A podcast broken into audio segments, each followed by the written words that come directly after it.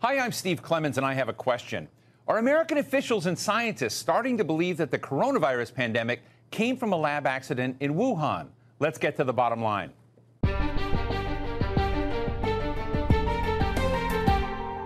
Does it even matter how the pandemic began? Isn't it more important to figure out how to end the disease that has wiped out more than 3.7 million people worldwide and it's still spreading? For China, the case is closed. COVID 19 jumped from animals to humans in late 2019, period. And I might add that some folks in China pushed a conspiracy theory that the U.S. military hatched it and released it in China. Last year's investigations focused on a wet market in Wuhan that sold seafood and exotic animals for human consumption. The World Health Organization and many scientists agreed with this theory, even though there are still a lot of lingering questions. When former President Donald Trump talked about the possibility of an accident at the Wuhan Institute of Virology, it was generally dismissed as a conspiracy theory tinged with racism. But now President Joe Biden is asking his intelligence agencies to look into that very possibility. And China says Washington is now just playing politics. So, how do we responsibly investigate the origins of COVID without political blinders? Today, we're speaking with Dr. Gigi Gronvall, an immunologist at the Johns Hopkins Center for Health Security and the author of Synthetic Biology Safety, Security, and Promise. She's a member of the Threat Reduction Advisory Committee, which advises the Defense Department on how to reduce the risk of nuclear, biological, chemical, and conventional threats. And Jamie Metzl, who writes about the future of technology, healthcare, and geopolitics. And he's the author of a great book, Hacking Darwin Genetic Engineering and the Future of Humanity. He's a member of the World Health Organization Expert Advisory Committee on Human Genome Editing. It's great to have you both with us today. And let, Jamie, let me just start with you. You know, if you were sitting in China and during the tenure of President Trump, a lot of these theories, uh, uh, you know, about the virus coming from the Wuhan lab being, you know, geoengineered uh, and, and even released by the Chinese military uh, to, to, to their own people, I think a lot of that was discounted largely by the media. Now President Biden is in, and some of these theories are coming back. I guess you know Asia really well. My question is from China's perspective, is, wouldn't you expect a little whiplash in their response? Uh, it depends on where in China. I certainly believe that there are many senior people in China who recognize what happened here, and that is whatever the origins of the pandemic, and there's a legitimate uh, debate and a legitimate conversation right now about whether it, it uh, emerged naturally, uh, zoonotic jump from animals to humans, or through some kind of, uh, of lab incident. It's a very real question. Uh, it's an honest question. You mentioned in your intro, Steve, uh, that the World Health Organization has sided um, with the natural origin hypothesis, which is 100%, as much as I love you, uh, it's 100% untrue. Mm. Dr. Tedros has said that all that the WHO supports the investigation of all hypotheses, including the possibility of a lab incident origin. So if I were in China, I would be a little worried right now because I would know that the Chinese government has carried out a massive cover up from day one. Immediately, they started destroying samples, uh, disappearing you know, critical records, uh, imprisoning citizen journalists, asking the most basic uh, questions. And they established a universal gag order uh, preventing Chinese scientists from saying or writing anything publicly about pandemic origins without uh, prior uh, government approval. And so I don't think it's whiplash. I just think that you're you're right that the world, many of us in the United States, and I'm a progressive Democrat, um, got in the habit of just assuming that everything that uh, President Trump said was just some kind of fabrication or, or lie or whatever. Um, but even a broken clock is right twice a day, and that's why I've been saying we need to evaluate the message, not the messenger. And I think right now there are two very valid origin hypotheses, and that's why I've always called for a full investigation uh, so we can get to the bottom of what went wrong um, and then address our greatest vulnerabilities. I mean, it's a fascinating challenge and it's a mystery, sort of like a who done it and and you know one would think of that line of well if China is incident uh, innocent of this why do they behave so guiltily uh, but let me ask Dr. Gronvall a moment. Can you share with us where some of your skepticism comes of at least that path of looking at this pandemic's you know, escape, if you will, into mankind?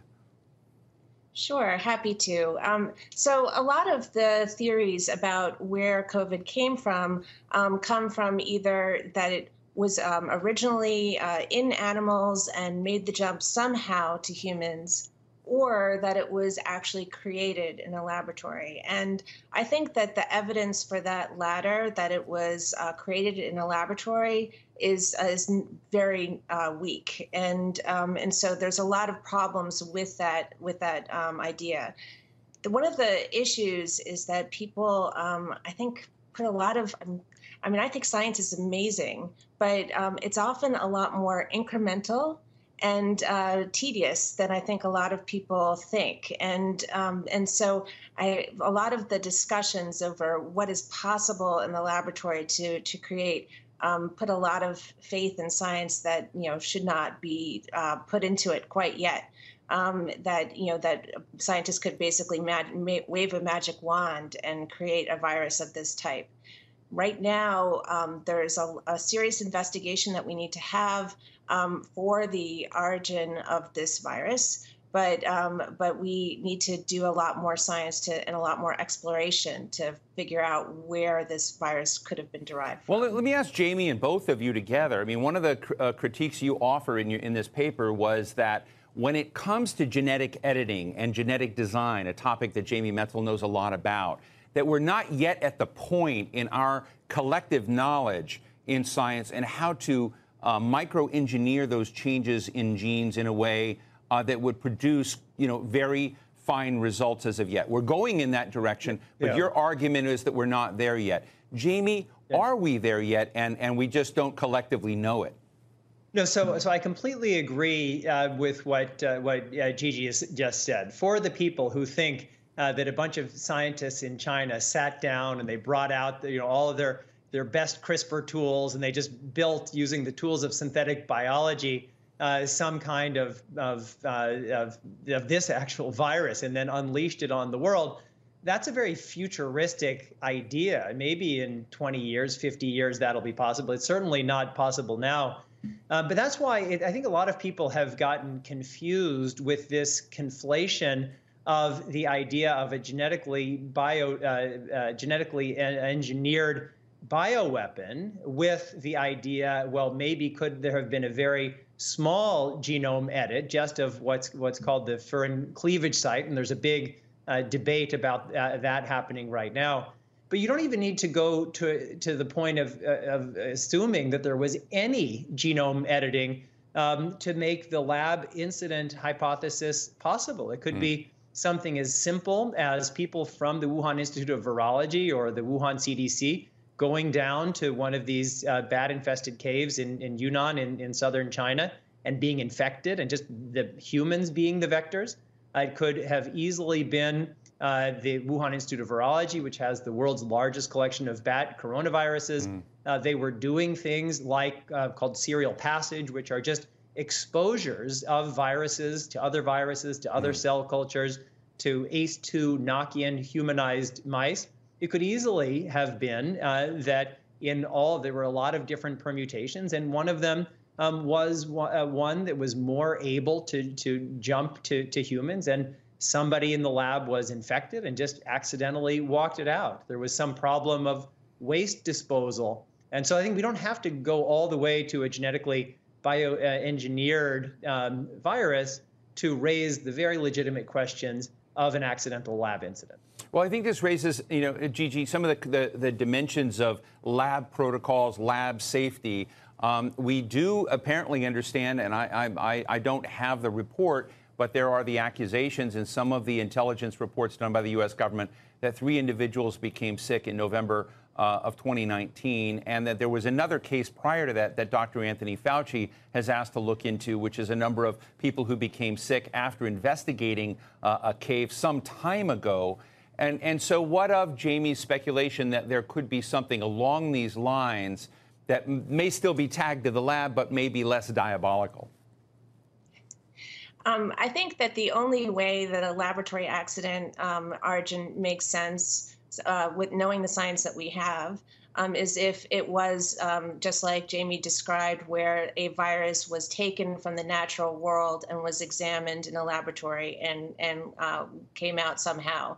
I still think that um, you know the natural introduction is probably more likely, but um, but you know that's that's what an investigation is for.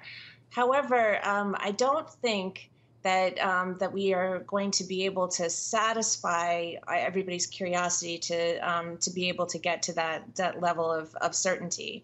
Um, we can we have to take the word of what has been um, put forward. Um, right now, we have heard um, it's been in the news for months that the people who worked in the lab had serology tests and were not had not been exposed to COVID prior to the pandemic. So um, we either uh, take that or retest, or you know, I don't know how one would get to greater certainty than that declaration.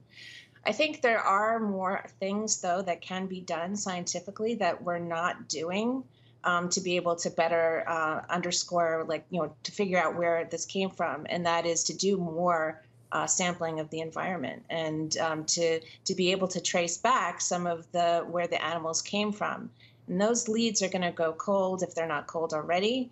And so I think it would be nice to see more of a, an effort that we all work together to be able to find the origin in the natural world and then see where that takes us. Well, let me so, ask Steve. Oh, please. Yeah, let me let me just uh, uh, jump in there. I'm all for additional testing, uh, and I'm and for sure we should do all kinds of testing and sampling in the natural world because, as I've said, that's one very legitimate hypothesis.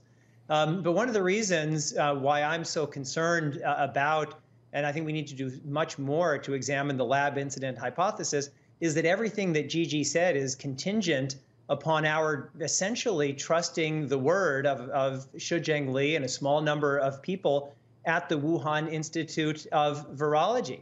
In an ideal world, on day one of the pandemic, um, Dr. Shi and others would have said, you know, please, international community, however, uh, however organized, come in and review our records. Look at the lab notes. Uh, look at the databases of what viruses we did or didn't have in our repository. Mm. If at that time, let's just say on day one, we knew that the Wuhan Institute of Virology had SARS-CoV-2 or a, a uh, possible precursor virus to it in their repository, that would be game over. We would know that the origin mm um, is a lab incident. If, on the other hand, we had full access, we knew everything that was happening there. Uh, Shi has said that there was no Chinese military engagement at WIV, although every U.S. intelligence agency has asserted that there was. So there are major questions about um, Shi Zhengli, the uh, legitimacy and her uh, her credibility and, and accountability.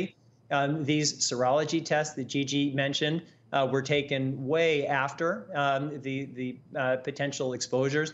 So the Chinese cover up um, and the destruction of evidence, um, there the and uh, that's in my view that's the problem. Mm. These aren't unanswerable questions. They just can't be answered um, without a, a, full process right. for looking into them. And when the international uh, study team was in China, people think it was an investigation. They were on the ground for four weeks, two weeks in quarantine. Mm and then two weeks for a highly curated, manipulated study tour, including right. a visit to the, the COVID propaganda museum. And then at the end of their of their two weeks, they did a vote um, on which uh, hypotheses were more or less likely, and they did it by a show of hands, where the Chinese scientists had to raise their hands in front of uh, the the Chinese party commissars, and we and they all knew that people who'd asked basic questions had been put in prison. So do you think one of those scientists could have raised their hand and said, yeah, I think a lab incident origin is possible. We should look into that. I mean, right. I think that's all of this exists within a context. Gigi, you look like you want to respond. Yeah, I think I just want to caution your viewers about a concept that we call mirror imaging. Mm. So, um, this is something that we thought about a lot when it was the U.S. Um, uh, as had an adversarial relationship with the Soviet Union, and the whole idea was looking at the Soviets and saying, "Why are they doing this? Well, they must be doing it this way for this reason." and um, and that whole idea is could be false if you are making your enemy or your adversary a little bit more like you. So all I want to caution your, your viewers is to say that sometimes China is going to behave in a particular way that may not have anything to do with whether or not they are covering up this particular incident. And it's important when you're looking at the discussion of where this virus came from mm. that we still push the science and push what we know and not what we think we know about um, or, or what we presume to be why China's acting the way that they are. Well, let me. I've said that like a bat could have come out of a cave wearing a, a, uh, a name tag, speaking English, um, infected somebody, and posted on Insta, and people would, you know, China may act exactly the same way. And, um, and even if the origin was clear as a bell. Let me let me just say a few moments, uh, just a little bit on what Gigi said. I don't think the that's just China being China should be um, any way that we should think about this uh, about this uh, issue because there we have this terrible, in my view, very likely avoidable pandemic. Uh, there's this terrible cover up. We can't get into that's just China being China uh, and saying, oh, transparency and accountability, that's just our thing. We should just let them do their thing. If they want to you put a million Uyghurs in concentration camps, that's just China being China. I think it's, I, I totally uh, reject that. I think your, your second point is a very important point. We are entering uh, the era, the age of synthetic biology. Gigi wrote a great book uh, about that. And then the core message of this era is that our species has the increasing ability to read, write, and hack the code of life. Uh, and over time, we're going to have a much greater ability to just to to manipulate all of life including mm. uh, including uh, viruses and including you know maybe it's 10 years maybe it's 20 years however many years and so we need to be thinking about this and that's why we need to be learning the tough lessons that's hmm. why we need to be doing everything we can to understand how this pandemic started and how we can be much better prepared for the next ones all I mean is that one should not assume that the origin of the virus has anything to do with um, with the way that China is acting, and we need to make sure that we separate out the science from other considerations. Mm. But um, but what I uh, but it is true that um, synthetic biology and biology in general is uh, is it's this is the science of this century, and um, and a, a, lot of nations are looking towards um, biology as a way to lift their economies um, and to provide not only medicines but materials and manufacturing and everything else um, into for the next several decades. So countries are pouring a lot of money into the biosciences. And, um, and so we have to think of different ways that we can um, keep biosafety uh, funded, that we can encourage good norms and um, and be able to have the kind of safety systems in place so that people are appropriately uh, flagged um, and uh, you know you might not be able to stop it but at least um, halt uh, some of the the incidents like the CRISPR baby um, experiments right. so so this is it's it's not it's a nebulous kind of governance for mm. sure because you know you can't uh, tell other nations what precisely they are doing. But we do have treaties, we do have norms, we do have engagements, we have publications. There are lots of different layers and ways that we can uh, try and, and promote our vision of how science should be operating. Thank and, you for that. Steve, yeah. Please. If I could just jump in, that's why I think there's there's a through line between the CRISPR babies, and and it's mm. an open question whether they, they even got greater uh, resistance, future resistance to, to HIV, which is is doubtful. Um, but there's a through line between the the the He Jiankui CRISPR baby issue right. and this, and a lot of other things that are that are happening, and there are two line, pieces of it. One is that science and and our biggest challenges are global, but we're not organized to address global challenges. And that right. mismatch is, is increasingly dangerous. The second is and, and China, the challenge, if I may, of non-state actors, right? So yeah, this is a non-state actor doing this. There's a difference between what governments and militaries are organizing to do and what individuals yeah. who are entrepreneurial yes. and think they're going to tackle something with new technologies are doing. Yeah, and and these, the, oh, yeah, the non-state actors go I mean, if you if you uh, all the states that have navies looked probably looked at what happened with the USS Theodore right. Roosevelt and said, you know, that that is terrible. We've got to do something about our defense. Right. a non-state actor to be able to take a symbol of American power and reduce it to a hospital ship. I mean, that's that's potent, and that's something that we need yeah. to be worried about. Let me yeah, let me ask these... Jamie. Let me ask you a question. You have written a lot about your concerns about a guy named Peter Daszak and the EcoHealth Alliance And Anthony Fauci, Dr. Anthony Fauci, has said, hey, you know, the U.S. government has helped fund uh, uh, some of his work, the Defense Department. And if you could do bat surveillance and be involved in that, that's a good thing. It would be irresponsible not to. What are your concerns about Peter Daszak, if you can give us a brief catch up on that? So, uh, Peter Daszak is one of the world's premier, we'll call him a virus hunter, people mm. who believe um, that we need to have uh, surveillance to understand these viruses that are out there, um, and we can't just bury our head in the sand. And he was actually one of the heroes of the effort to track down the origins of the first SARS outbreak. The reason why I have become, uh, I've moved from being a big fan of his in the past uh, to a big critic of his now, are essentially uh, two things. Mm. Uh, first, uh, he was uh, the organizer of a letter in the, in the British journal, The Lancet, in February of last year, which claimed, without sufficient supporting evidence, uh, that this uh, outbreak al- uh, almost certainly or very likely stemmed from uh, natural origins and called anybody uh, who was uh, even raising the possibility of a lab incident origin a conspiracy theorist. I've mm. called that scientific propaganda. I've called it thuggery. I've mm. even called for the editor in, in chief of the Lancet to be fired because mm. I think it was not appropriate to use that kind of language when there was we needed to have an open, honest conversation. Second, um, Peter, who already we know through uh, emails, right. uh, access through Right to Know, was highly manipulated in that process and trying to create the impression of, uh, of unanimity hmm. and didn't disclose any conflicts of interest. Then he was a member of both the WHO uh, organized but not uh, led study team and the Lancet Commission. And I think right. he just has a massive conflict of interest as someone who has funded the work at the Wuhan Institute of Virology that's now being brought into question. Well, thank you. Well, Gigi, I'd love your comments on that, whether it's about Peter Daszak, but also on the broader side of the scientific commons globally and how you know that i mean these don't follow national lines is my impression how can we make sure uh, that that remains healthy and robust and serving the public interest i'm going to give you the last word so i think that um, there's a lot that we need to learn from this. And one of the things I've been struck by is just how small a group of people have been making this their career um, to be able to investigate new viruses. We should be doing a lot more of this and making sure, seeing what we can do to stop pandemics, not just um, not just make vaccines really quickly once they once they come upon us. So